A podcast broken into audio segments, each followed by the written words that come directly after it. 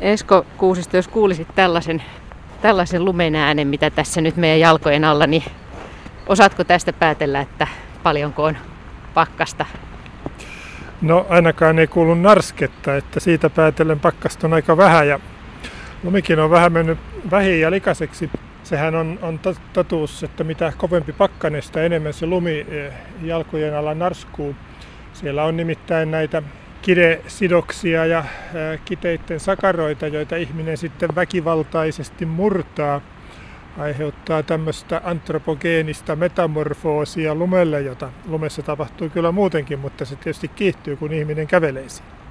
Lumihan sinänsä on hyvä tuota äänen vaimentaja. Jos tulee muutama sentti uutta lunta, niin, niin maisema todella muuttuu paljon äänettömämmäksi. Eli se lumi imee sitä ääntä sitten taas kun se lumi vanhenee ja kovettuu, niin sen jälkeen se voi toimia jopa kaikupohjana, että sillä on tässäkin suhteessa vähän kahtalainen vaikutus. Niin, että jos ajatellaan myyriä siellä lumen sisällä, niin, niin se vaikuttaa aika paljon siihen, miten ne kuulee esimerkiksi. Se voi olla. Nehän on varmaan ihan tarkkoja poikia siinä suhteessa ja, ja osaavat siellä liikkua. Siellähän lumessa periaatteessa, kun eläin lumessa liikkuu, niin se tavallaan voi siellä uida, taikka sitten se kahlaa, taikka Taikka sitten se voi tietysti niin sanotusti juostakin, mutta kaikki on sallittua. Nyt jos tätä lunta vähän kokeilee tarkemmin, niin ainakin tämä on vetistä nyt tässä vaiheessa. Täällähän sataa suorastaan vettä. Joo, raekoko on aika iso ja siinä on vettä niin varmaan tuommoinen kolmesta viiteen tilavuusprosenttia. Sen enempää se ei oikeastaan pidetä sitä vettä, sitten se loppu paluu tuonne lumen pohjalle ja muodostaa sitten talvitulvaa, jos sitä oikein paljon tulee. Lumi myöskin vaihtelee, äsken puhuttiin sitä äänen kulkeutumisesta, mutta se vaihtelee myös aika lailla ton suhteet, jos se on hyvin märkää, niin se on paljon painavampaa. Joo, näin on ja todella semmoinen semmoiset yksittäiset lumikiteet, mitä kovalla pakkasella leijailee alas, niin jos niistä pystyisi määrittämään sen tiheyden, eli saisi sen näytteen siitä sillä lailla kerättyä, että se ei painus kasaan, niin sehän on jopa, jopa vain sadas osa veden tiheydestä, 0,01. Kun sitten tuommoinen normaali lumen tiheys, kun se hankeen muodostaa, niin on 0,2, 0,4, ja sitten kun se alkaa muuttua jossakin alpeilla jääksi, niin sitten se on 0,6 ja jäänähän se on sitten 0,8, 0,9, eli aika lähelle menee sitten sitä veden tiheyttä. Miten sitten lumen lämmön eristävyys, niin miten se vaikuttaa siihen tämä märkyys? Märkä lumi on paljon huonompi lämmöeriste. Siinä suhteessa voisi tietysti ihmetellä tätä sanaa suojalumi, jos se tarkoittaa, että se suojaa joltakin, niin kyllähän se kuivalumi suojaa paljon paremmin kuin märkälumi. Tämä suojalumi on tuommoinen länsisuomalainen sana, jota minä itse olen käyttänyt, tai meidän mun lapsuudessa Hämeessä. Itä-Suomessa taidetaan puhua suvilumesta ja Pohjois-Suomessa se taitaa olla mätälumi. Että tässäkin suhteessa maakunnat on aika erilaisia. Mutta sitten kun ajatellaan niitä kaikkia eläimiä, jotka talveansa viettävät tuolla lumensuojissa, niin, niin se kosteus tosiaan valuu siitä läpi, että sinne tulee märät oltavat sitten. Kyllä, ja sehän voi olla hyvin pahaksi. Sinnehän voi sitten syntyä jäälinssiä sinne pohjalle ja esimerkiksi poro ei sitten saakaan kaivettua sieltä jäkälää. Jos, jos siellä jäätä on, että tässä suhteessa, niin, niin olosuhteet voi mennä pahoiksi. No, jos lähdetään liikkeelle tästä lumen tarinasta, siitä kohdasta kun se alkaa, niin miten lumi syntyy?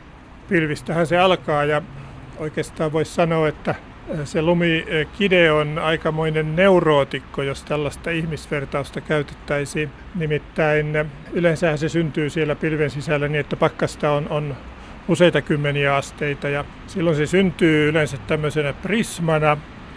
Jos se syntyisi levynä, eli jos pakkasta olisi vähemmän, niin silloin koko maapallo saattaisi olla asumaton, koska se levy heijastaisi niin paljon lämpöä avaruuteen, että, että ehkä täällä ei elämää voisi ollakaan.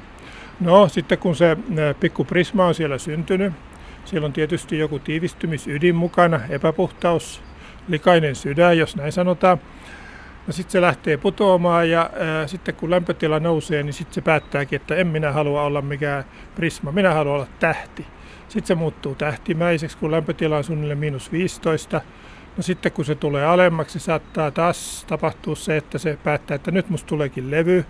Sitten se voi vieläkin muuttaa mielensä ihan olosuhteiden mukaan. Tietysti jos se aikansa jahkailee, niin se voi päätyä maanpinnalle ihan vesipisarana, eli sulaa, sulaa ennen kuin pääsee maanpinnalle. Näinhän käy itse asiassa usein, koska Suomessakin vuoden sademäärästä 99 prosenttia syntyy lumena, mutta maanpinnalle lumena tulee Suomen sademäärästä tuommoinen 25-30 prosenttia.